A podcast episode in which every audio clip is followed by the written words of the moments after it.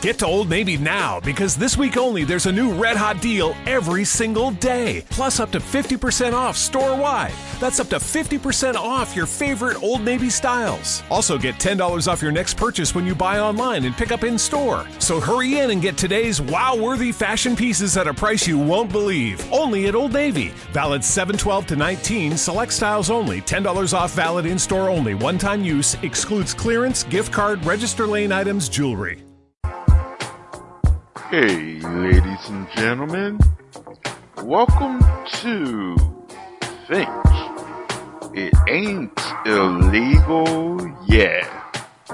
I'm your host, Saint Clinton.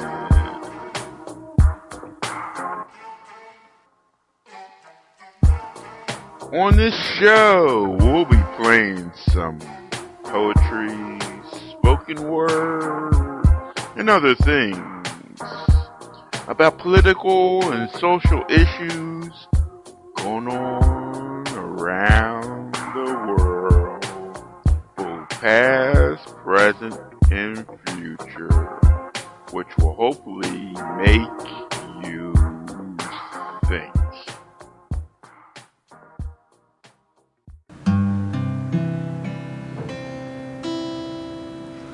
Bernie Sanders, who the hell is he?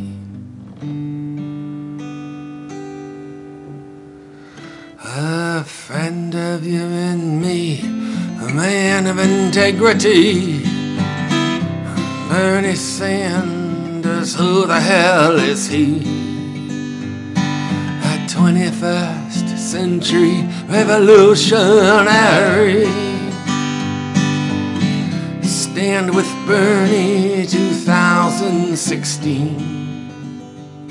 It's time we stop the Wall Street machine. Bernie Sanders, who the hell is he? Listen to him speak, maybe then you'll see. We're red, white, and blue, not red, white, and green. Stand with Bernie 2016.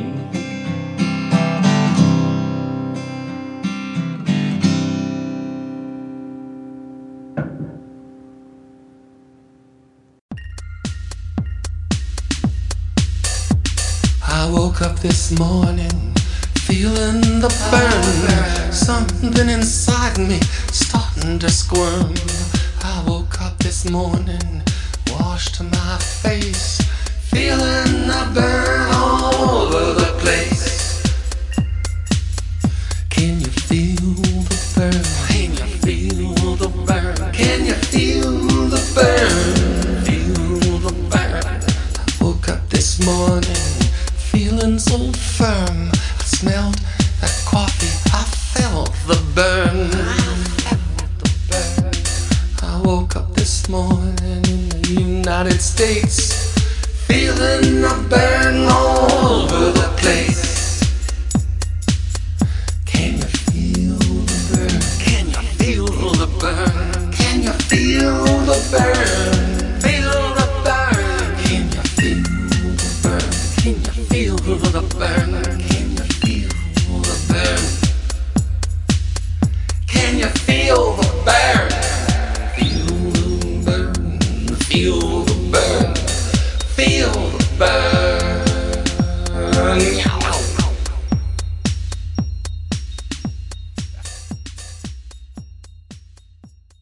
I ever get is blah blah blah blah blah blah blah blah blah blah. All I ever hear is talk and talk and talk. Pass the script because the people need an answer. Well, you greedy bastard, I am sick of your shit. I feel like I'm living here on Orwell's farm, being treated like a piece of meat that's nearly ready to eat. And by eat, I mean vote. What a joke. Vote for you or your chums on the bench with your banterous arguments about public spending, corporate lending, and how much you can scam out of me with your expenses bending. You were bent from the start, you half-ass smart ass. You privatise your granny for half a mil, and the blood you've spilt has turned the Gulf red. How do you sleep with the 200,000 dead on your conscience and on your head? I see nothing in this nation's politics that fills me with hope, and I have a whole generation with me, and all we've been told is politicians insisting that they're doing a great job, increasing taxing on the working class while they're calling us yobs. Cutting our health service, our funding, our livelihood, demanding my council tax or I'm locked up for good. But expenses, well, uh, that's different.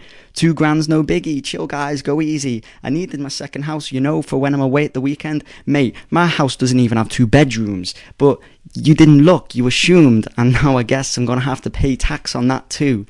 So don't question me when all I say is I hear blah, blah, blah. Because for all I care, mate, you could be speaking out your arse.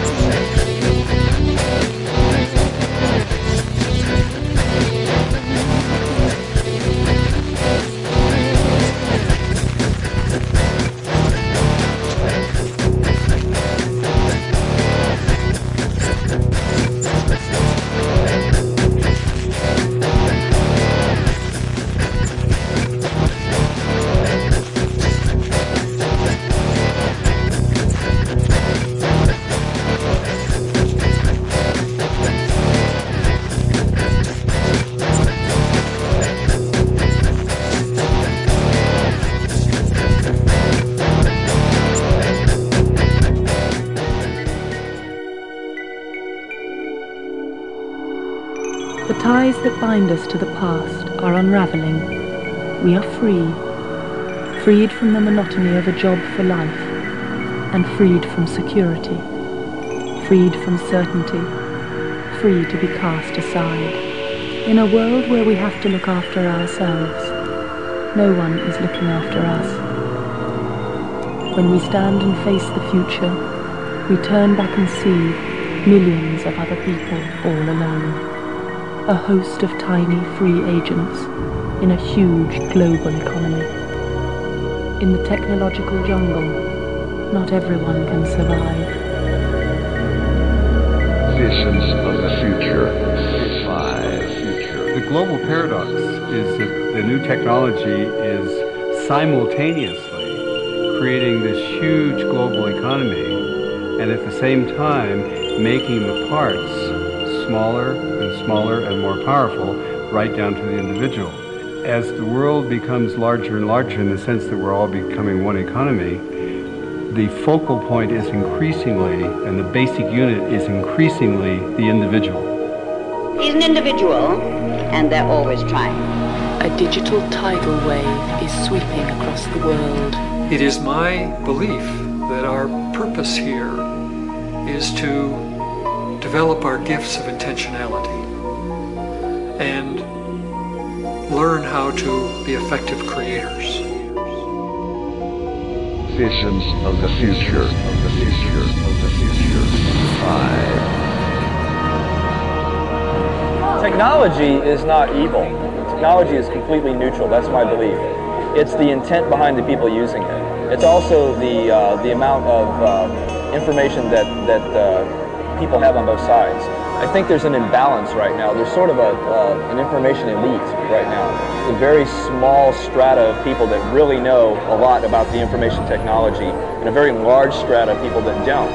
Sometimes you just want to say, okay, stop. You know, you're just going too far. Too far. The way to the future is not the past. And I don't think that existing methods of constructing democracy or socialism will serve us well in the years to come. The promise that technology brings is rarely filled with glamour. It more often spells low-paid work, making products for amusing others. Technology is made up from components, and it really doesn't care if those components are made of plastic or if they're human beings. The techno-evangelists insist that with distance the heart grows fonder. By being where we want to be, we'll be more in touch with life. They call it teleworking, the modern way to be. But the freedom to work from a place we love is no guarantee of happiness. To live a life bathed in material comfort still does not replace those old-fashioned things that once made us feel secure. The world may soon no longer be a group of nation-states, of countries with large and rambling edges. It may instead become a host of information centers, of little city-states that are powerful and determined. These city-states would deal in information, the one resource that requires no space and generates itself. They would be built for those who find comfort in technology's cold embrace. A small band of modern citizens living at arm's length from the poor.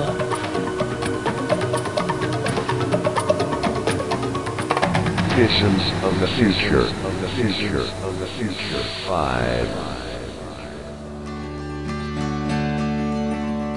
When I see the swords of war flying high up in the sky on the license plate of your car and tattooed on your thigh, I wonder sometimes. Yeah, I wonder why. When I see that stainless banner nailed so neatly to your wall, I try to feel no anger, but it's hard to feel so small. And I say to myself, What's wrong with us all? When I see a rebel flag painted proudly on your face, I wish we all had a tail to wag. Maybe then we'd be one race. And I pray sometimes that old amazing grace. Some say it's a sign of southern pride, a symbol of our history. Well, maybe so if you were on that side fighting for that mystery. Some say it's a flag of bravery, but that's not what it's about. There was a thing called slavery, and that thing was thrown out. Now it's time to do the same with the flag you love so dearly. You probably don't know my name, so I'll just sign this song sincerely.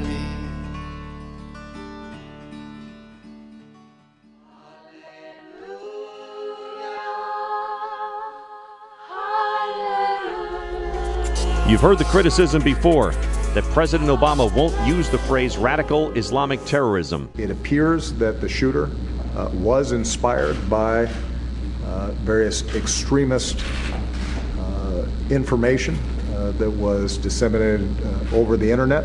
He hasn't used the phrase before, and as Olivier Knox at Yahoo News points out, Mr. Obama almost certainly won't in the future. Olivier set it up. Well, you know, Gordon, this has come up uh, basically since 9/11. This is a long-running debate about presidential rhetoric about American enemies and the war on terrorism. It boils down to two factors. One is that American presidents are very hesitant to suggest in any way that Islam is a motivating force for this kind of violence. Uh, you know, President Bush was extremely careful to disassociate Islam from the 9/11 attacks. For example, he went to the Islamic Center in Washington D.C. six days after those attacks to say Islam is peace. These people have tried to hijack uh, the, a great religion. The same applies to Barack Obama. What they're trying to do is not needlessly alienate America's Muslim partners and allies in the global war on terrorism, but also they really, really, really don't want to legitimize the, the actions of these kinds of extremists by letting them cloak their violence in religion. But don't our Muslim allies dislike what these guys do in terms of, uh, as President Bush said, hijacking the religion? They absolutely do. The challenge is uh, that sometimes things get lost in translation. Sometimes when a uh, when a an American politician says radical Islam, uh, some folks in in some of the more uh, uh, orthodox forms of of Islam get offended. In 2006, when George W. Bush started talking about radical Islam um, as a as a force behind these kinds of attacks, the Saudi government came out and said, "Hey, hey, hey, hold on, this is terrorism. It is not Islam."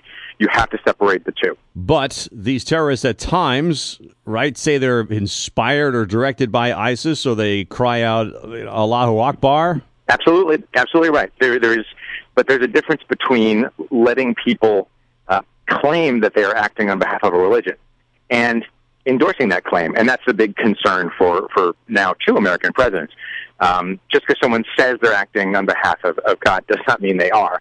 And presidents have just tried not to legitimize this kind of rhetoric.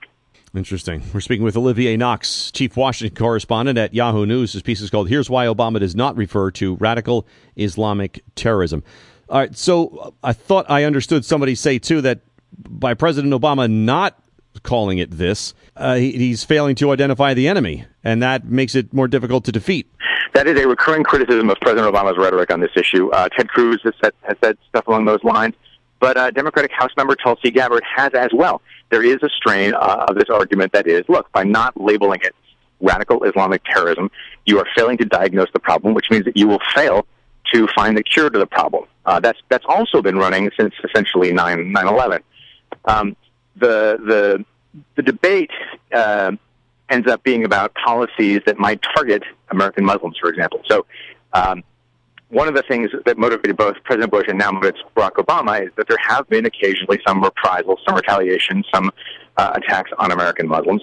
And they worry that calls, uh, for example, from Donald Trump to ban Muslim immigration to the United States or to uh, surveil uh, all of all of the mosques in America, things like that. They worry about those things uh, targeting individual populations in the United States, the Muslim population specifically in the United States. Olivier Knox, Washington correspondent at Yahoo News. America's First News is online all the time. Follow us on Twitter at This Morning Show. Like us on Facebook or send us an email this morning at compassmedianetworks.com. This poem I told them could last through the ages. It reflects on the bad, but it's good for all ages. Our world's now corrupt, people choose not to see. They cover their eyes, and it's I, no longer we.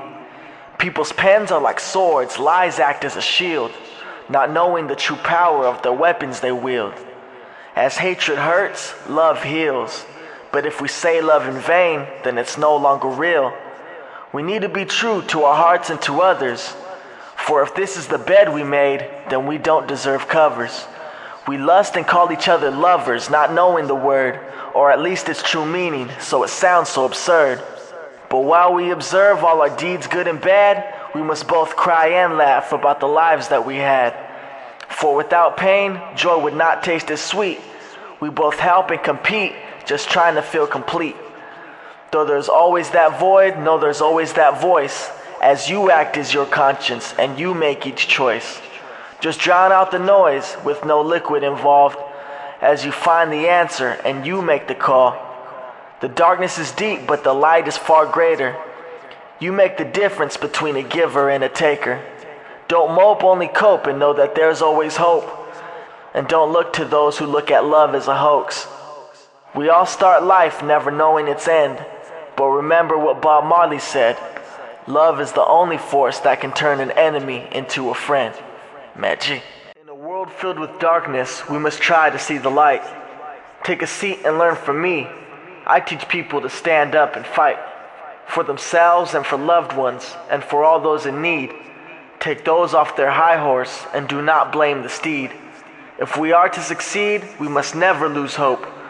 These are words of inspiration that you do not need to quote. We use words like dope, sick, and bad like they're cool. We must realize these are things we were not taught in school. Society wants us to think awful things are great, advice that could lead us to death, a grave mistake. But let's take a moment to look around this dark world. Dark truths hide behind bright lights, drugs, men, and girls. They tell us sex sells as they sell drugs to children, afraid that we will become strong men and women. They're ready to give us the mark of the beast. We are more than upset. But light has now risen like the sun and won't set. I offer truth and inspiration. We must all hold our weight with no hesitation. Since our creation, we were destined for greatness. We must all keep it real and just let the fake hate us. Never let them name us or call us something different, like bitches, punks, or slaves. We are strong men and women. We have a bright future if we choose to see the light. If it wasn't for us at the bottom, the top would not have its height. If they choose to look down on us, let's not bring them down with us, but rise to the top together with this life that God gives us. If the peak is corrupt, then it has to erupt, blow up, and blow over for those just like us. The common person, it's what makes us extraordinary. We are all the same, though each being varies. From insects to humans, from ground to water. We all must love our planet and all those in it, for together we're stronger. For there is no honor in disrespect, and you are still responsible for those things you choose to neglect. We all have regrets, that's what makes us human. Pride in good deeds and shame in ones of good times ruined. Let us cease the confusion and know where we're heading. Real people will have a reunion when I see you in heaven. There is nothing wrong with standing up for what's right. Our victory is coming, even if it's not in sight. So follow the light. Our destination is peace for us and for all as we let the love increase. Magic.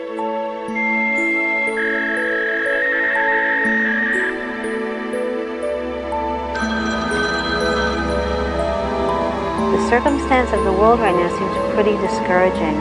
You know, the pollution, the economy, Rwanda, Bosnia. How does it, how, how do all these things happen exactly at the same moment?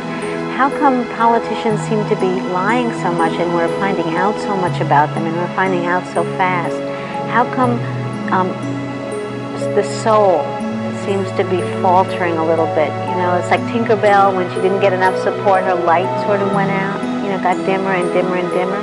We had to say we believe in you, Tinkerbell. I think we're kind of in that phase, that stage right now, as it had almost as Visions of the future. One. Sometimes we feel we know too much about our planet, each war, each starving stranger, and we know that no idea, no dogma or belief can claim to hold an answer. Yet we yearn to find a vision, to hold on to something strong, to carry us ahead. We have installed in the UK 3 million kilometres of optical fibre. It is made from only 90 tonnes of sand. There is enough communications capacity on there for every man, woman and child on the planet to talk twice over at the same time. To the control room of the Starship Enterprise. So that's progress for you, boldly going now into the future. Into the future. Into the future. We are fiddling with technology while the world around us burns.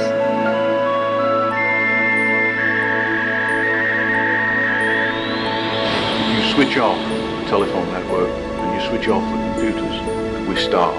The nervous system of this planet is the telephone network. The synapses of this planet are the computers. We are already dependent on that technology and will be increasingly so in the future. The computer sitting all alone on the far side of the desk never threatened to change us from the way we really were. But now we've connected those lonely terminals together. We've offered them a place to talk. It's a place we cannot see, a fourth dimension to the world. But we feel the need to name it, so we call it cyberspace.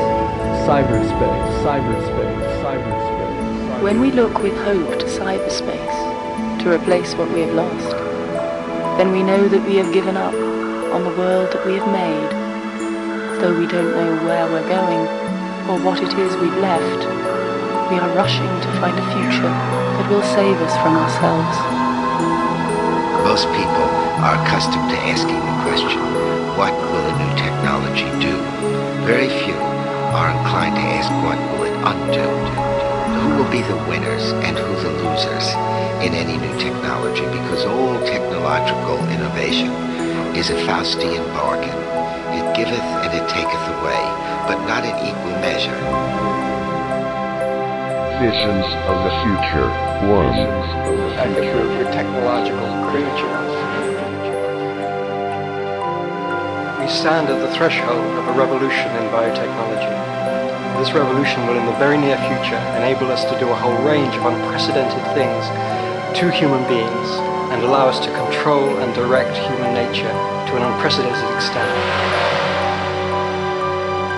We are fiddling with technology while the world around us burns. Genetic engineering with humans will start with the repair of genetic defects, like cystic fibrosis or muscular dystrophy, but I'm quite sure it won't stop there.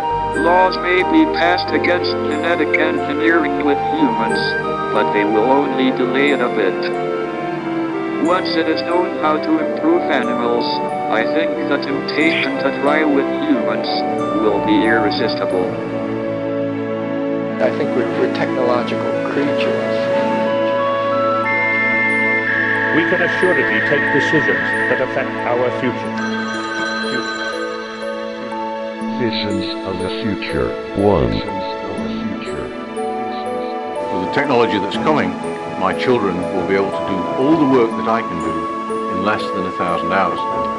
It means that our working life is going to be faster, more eventful, more creative. Also, it means that we will be able to do things that are entirely impossible today at home in terms of entertainment, in terms of experience. It's going to change the way in which we approach everything. Well, you never know where he'll end. Together, we can do our best to make the world a better place. Thank you. There's no better present than a future.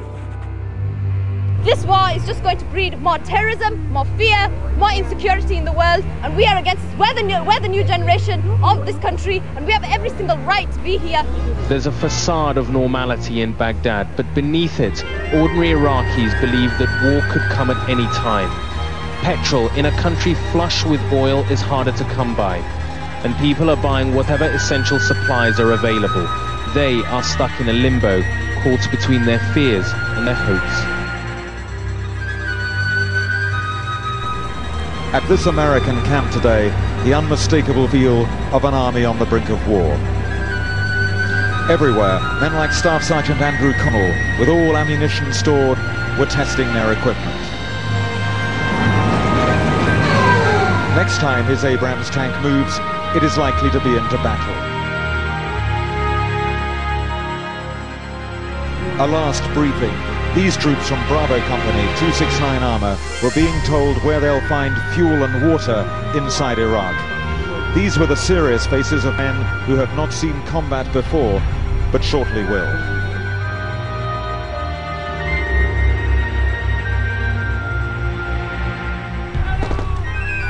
For the parachute regiment, just time for some last-minute training with live ammunition to give them a sense of what it will be like for real out on the battlefields of Iraq.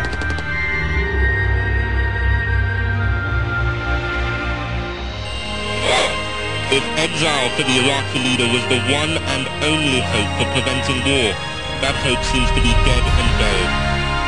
Saddam Hussein has always said exile was unthinkable, Tonight his government's made it clear that he'll never accept any ultimatum to leave Iraq. The defense of the Iraqi capital is being reinforced. Artillery and tanks were being repositioned on the edge of the city today.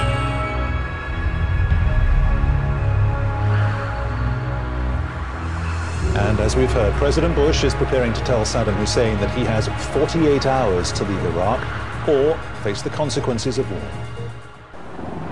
More attack helicopters were arriving by the hour, and we saw and heard intense air activity over southern Iraq. A last rehearsal, too, for the Black Hawk medical teams. They will fly into the battlefield to remove casualties. It creates a few butterflies here and there, but you know, we've been out here training our butts off for the past nine months, and personally, I'm ready to rock and roll. I want to get it over with and get back home to my family and friends. This was a reminder, if one was needed, of the reality of war. There will be casualties, American, British, and Iraqi. These frontline troops are being issued with leaflets to hand out to the Iraqi people, and this is what they say. People of Iraq, do not travel to work, do not travel at night. You could be mistaken for a military vehicle.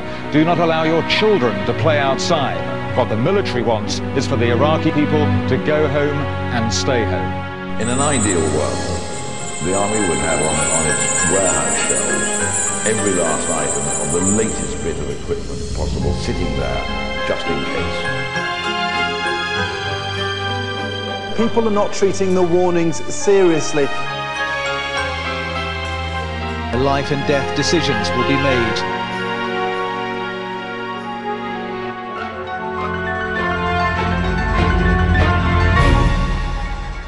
Now it is very tough. Now it's it's hit me. I'm actually leaving, and I'm leaving my husband, and I'm leaving my friends behind. It's it's tough.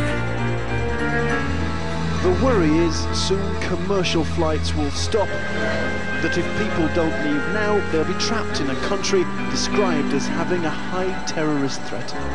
Since this morning's announcement, airlines say there is an increased demand for seats, but there are still spaces. The British Embassy are concerned that people are not treating the warnings seriously, so worried that this afternoon they reissued that warning, saying that Kuwait is now a dangerous place to be. Kuwait is now a dangerous place to be. Do not travel at night. Do not travel to work. People of Iraq, do not travel to work. Do not travel at night. You could be mistaken for a military vehicle.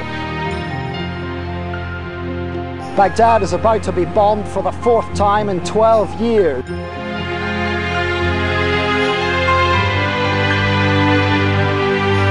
Soon, perhaps very soon, that youth and training will be tested to the full.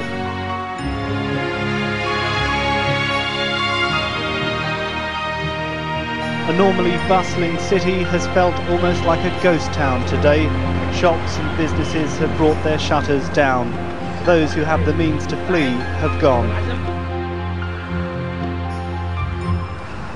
The streets of this city are clearing quickly as people prepare to be on the receiving end once more. The devil may care attitude of just a few days ago is gone. War, the distant prospect, is now war, tomorrow's certainty. Kuwait is now a dangerous place to be. Of course, people are terrified. They've been told repeatedly that the Americans are coming to rape and pillage this country. What they haven't heard are George Bush's and Tony Blair's constant assurances to the contrary.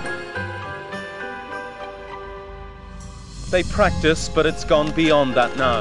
The Marines are prepared for one of the first and most daring operations, leading the way for a quarter of a million men to follow as they invade southern Iraq. Not really nervous. I just want to get there, get it done. The message was peace, but the mood was angry among the estimated 5,000 school children in Birmingham who left their lessons to protest against war in Iraq.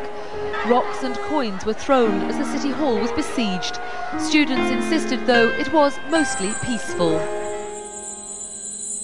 Whatever happens now, Saddam Hussein won't be a dictator much longer. But in the dwindling hours of his rule, what are his options?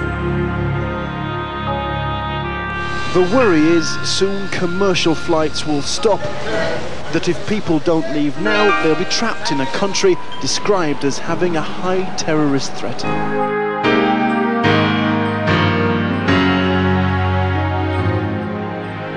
High terrorist threat. Most people here now think that war is only a matter of hours away. The tension in this city could not be any higher. It seems the most high-tech bombardment in the history of warfare is about to begin. Under a minute to go until one o'clock, which is the moment that President Bush said would be the deadline for Saddam Hussein and his sons to leave Iraq. And to mark that moment, we will cross live now to Big Ben here in London as the one o'clock deadline approaches.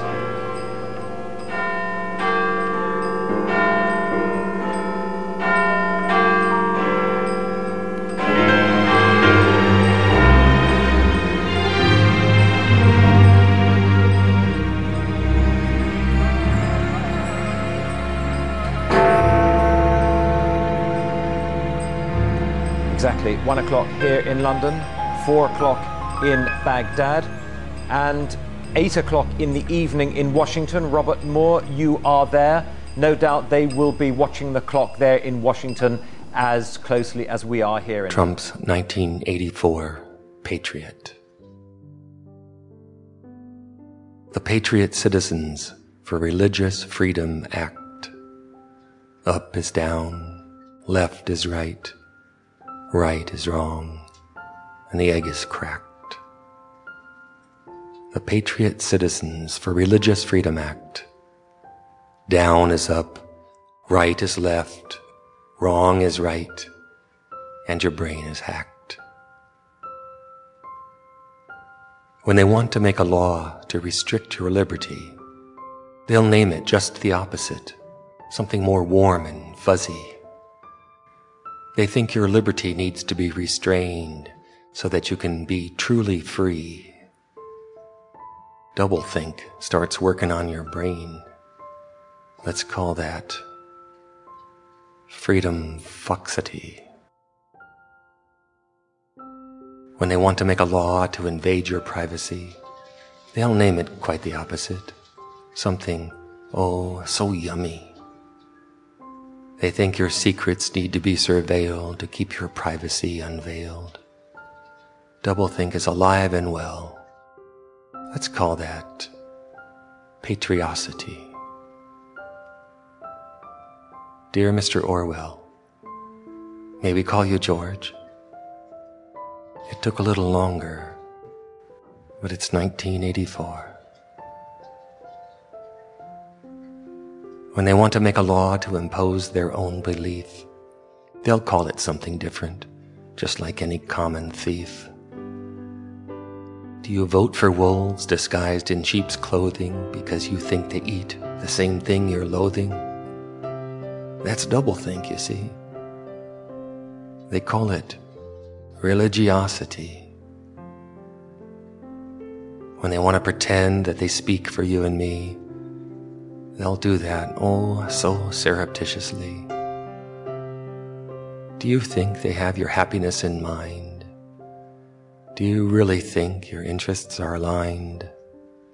That's when doublethink really shines. They call that bourgeoisity. Dear Mr. Orwell, may we call you George?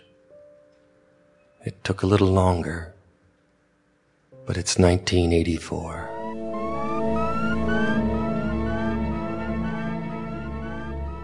Visions of the future. Ten. Many of you have accepted the situation of your imprisonment. What kind of world do you think we face over the next couple of decades? Das erst. We are not all alone unhappy. This wide and universal theatre presents more woeful pageants. The scene wherein we play. Everything we are now has its seeds 20 years ago. Computing, television, satellites. Will a machine ever be intelligent? I don't think so. We may be able to fake it. We may be able to fool people. It may be that we will have artificial call centers where voice recognition enables a great deal of sophistication. But ultimately, I don't think machines will ever get there. That doesn't mean we should stop trying at all, because in trying to find out what it is that makes us human, one of the best ways to do that is to try and copy it and find out, okay, the areas that make us human are getting smaller and smaller, but humanity ain't going to vanish entirely, and the machines won't take over. Sum up mankind's foray into the future. In order to get to a working consciousness inside a machine, the only way to do that, copy a human mind. I don't think today, and I don't think in the future, we will replicate what goes on in the human mind. There are far too many connections, there's far too much going on. I think what's more interesting about the future is the fact that technology integrated with humans will be fascinating. So, for instance, they're talking you know, about the fact that in the future we may even be able to have chips in our head that allow us to access the internet. If I've got a chip in my head with Google on it, yeah, I'm never going to use my head. I'll just be forever on Google. I'm never going to use my head. Is the air getting better? The economy, the Middle East, arts, literature, television, U.S. presidents improving? Anyone can nitpick. Sonny, name one thing that's gotten better in the last 10 years. Both warring factions in the Middle East have been given 24 hours to reach accords. If accords are not reached at that time, two orbital thermonuclear killer satellites will fire simultaneously. UN estimates that by 2050 the size of the planet will double. That kind of a world will not be a peaceful world. Ladies and gentlemen, welcome to the future. I'm no number eight or number anything else. I am not a number. I am a person. I am a person. I am a person. We want information. Visions of the future. Ten. The whole earth has the village. We're both aiming for the same place, and that place is coming, by the way. Be warned. The future. It's a scary place. The city of Houston, with its manned spacecraft center, will become the heart of a large scientific and engineering community. And I am delighted that this university is playing a part in putting a man on the moon as part of a great national effort of the United States of America.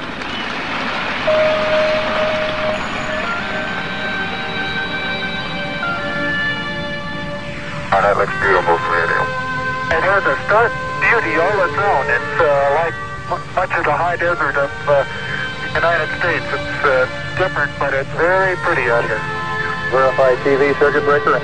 Roger, TV circuit breaker's in. And we're getting a picture on the TV. The surface is fine and powdery. I can pick it up loosely with my toe. It does adhere in fine layers, uh, like uh, powdered charcoal to the sole and insides of my boots.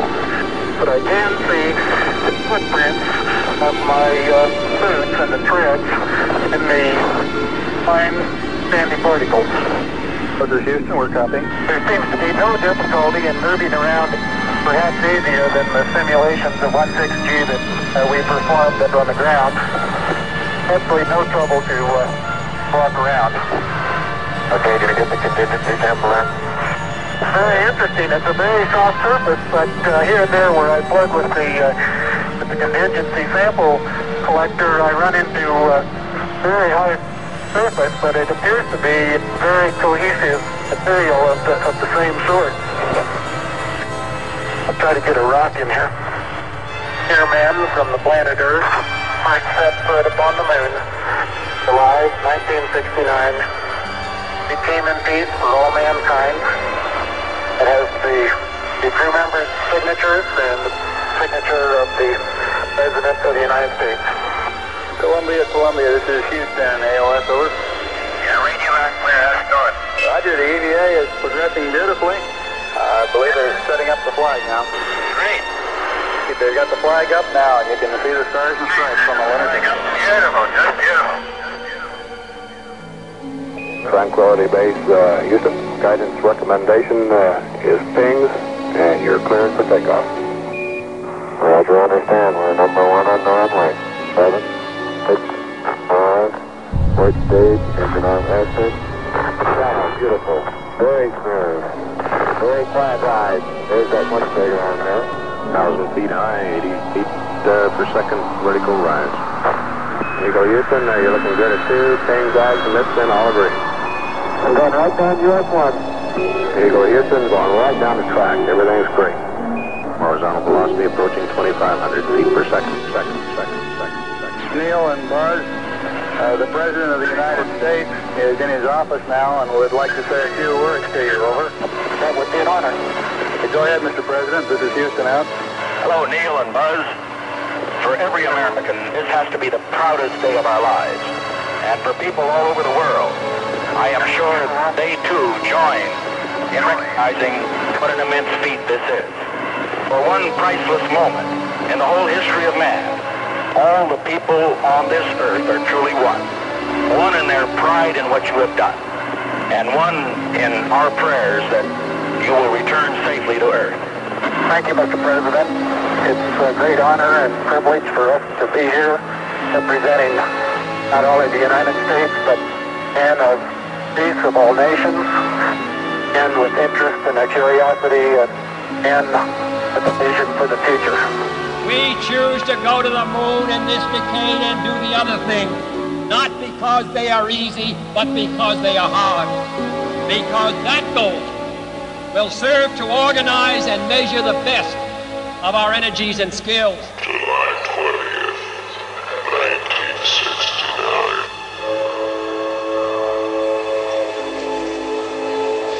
is said that 500 million people gathered at TV sets around the world to wait for the first Earthling to set foot on the moon. Countless millions more listened on the radio to the voices from the moon. Never before had so many people been attuned to one event at one time. The world waited. Curious, wondering, aware, like a sleeper wakened in the night by a faraway sound. A moment sensed, more than understood.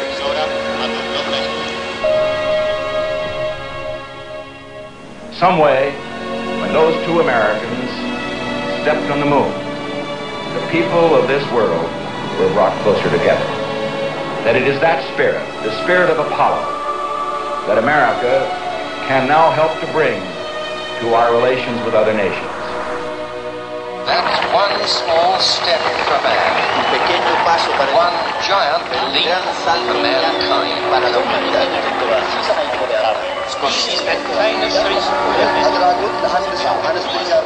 I was strolling on the moon one day in a very remote December. May, May, May, May, that's right. Okay, Venus. Okay, Steve. Full power, Robert. We we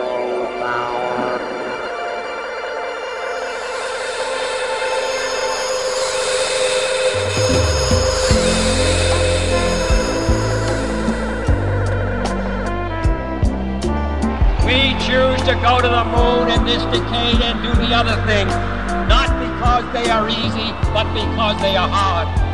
Because that goal will serve to organize and measure the best of our energies and skills. Program. Neil Armstrong reporting the roll and pitch program, which puts Apollo 11 on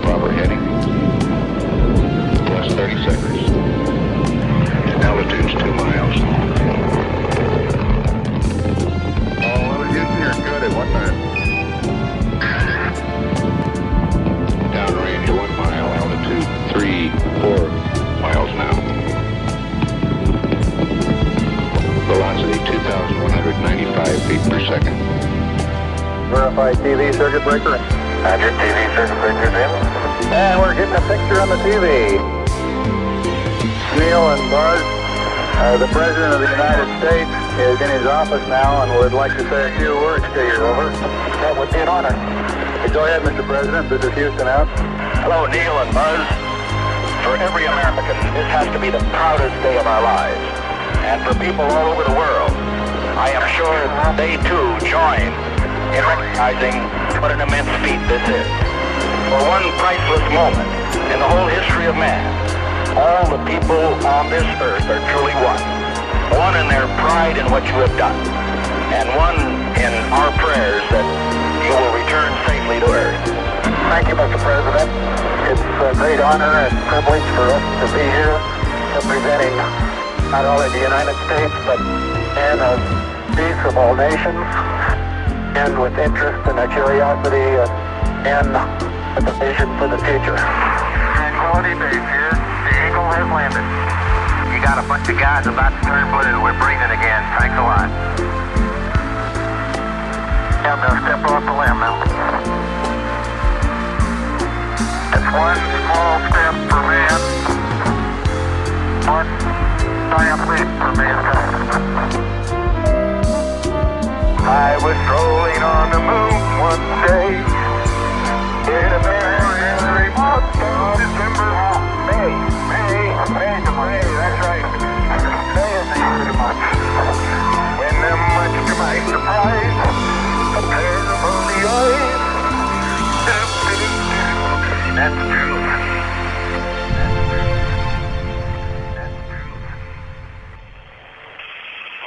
30 seconds. 30 seconds. Moscow. 30 seconds. Soyuz spacecraft 22 crew.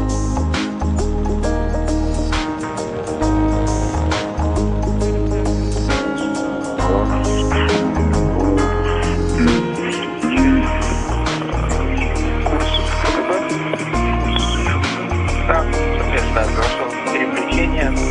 Сейчас причале. Everybody feels great, no problem. Сервис по Москве. Full stars to mission control Moscow. Go ahead. Вводите разрешение причаля. Your go to press uh, to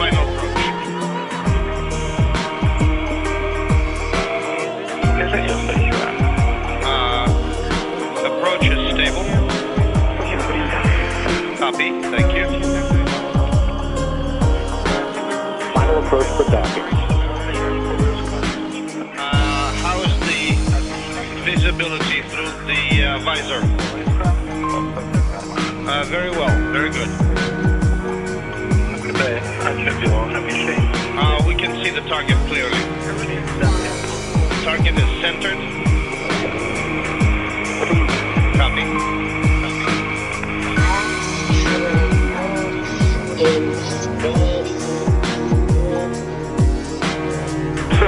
Сервис по Москве. Full stars to mission control Moscow.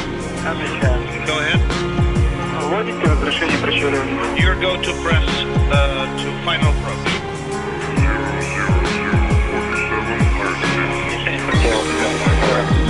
Target is within one degree of the center.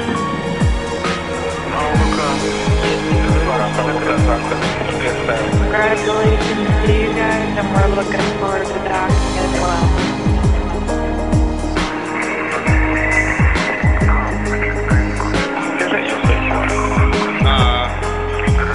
Is stable. Copy, thank you. Everything is normal. Okay. Everybody looks ready to go. Moscow Pushers, go ahead. Soyuz spacecraft 22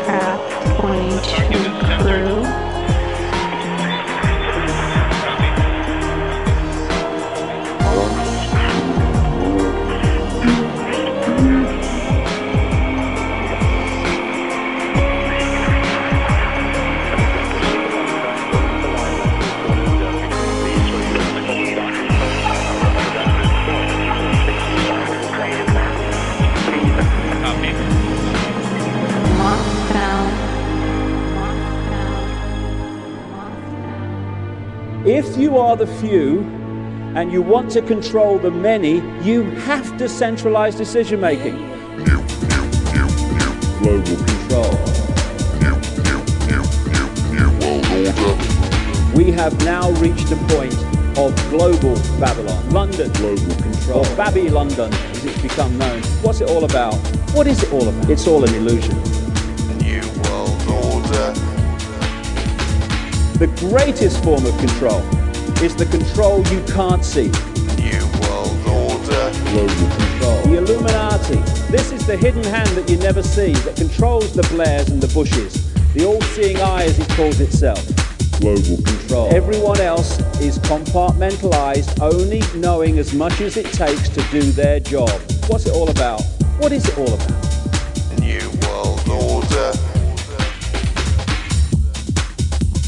One. A world government which would dictate all major policy to every country. Two. A world central bank dictating global finance. Global control. Three. A world currency which would be no physical money, just electronic cash. What's it all about? Four. A world army to impose the will of the world government on those countries that resist. It's all an illusion. The greatest form of control is the control you can't see. How about the people that wish to live their lives in a different way to the centrally imposed dictatorship? You can trust everyone, and will, in time. Control of banking, control of politics, control of business, control of all these areas that dictate our lives today. Global control. Will you never learn? This is only the beginning. Hidden knowledge, hidden understanding that if it's in the hands of the few and kept from the many, gives enormous power for the few to dictate and manipulate the many. Many of you have accepted the situation of your imprisonment and will die here like rotten cabbages. Soon I will be master of the whole garden, and then you'd all better watch out. Global control. Everyone is to be taken prisoner. No one must escape. New World Order. You will need all the help you can get to further the next stage of my plan my prisoners, have you? Oh, yes, what a pathetic lot. If you are the few and you want to control the many, you have to centralize decision making. What's it all about? What is it all about? Yes. Deliberate obliteration with one thought in mind. To capture the poor little sheep. And let's not get nosy, bud. Accepted the of your imprisonment The poor little sheep. and will die here like rotten cabbages. Who's gonna be Robin Hood? You're gonna be Robin Hood.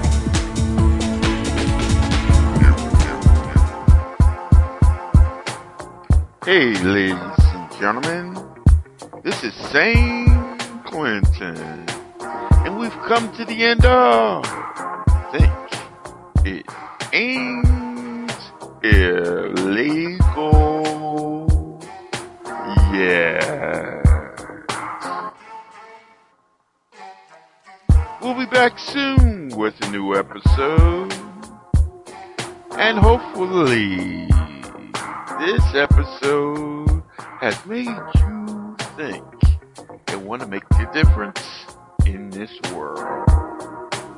Now go turn on for the love of poetry and spoken word. And think.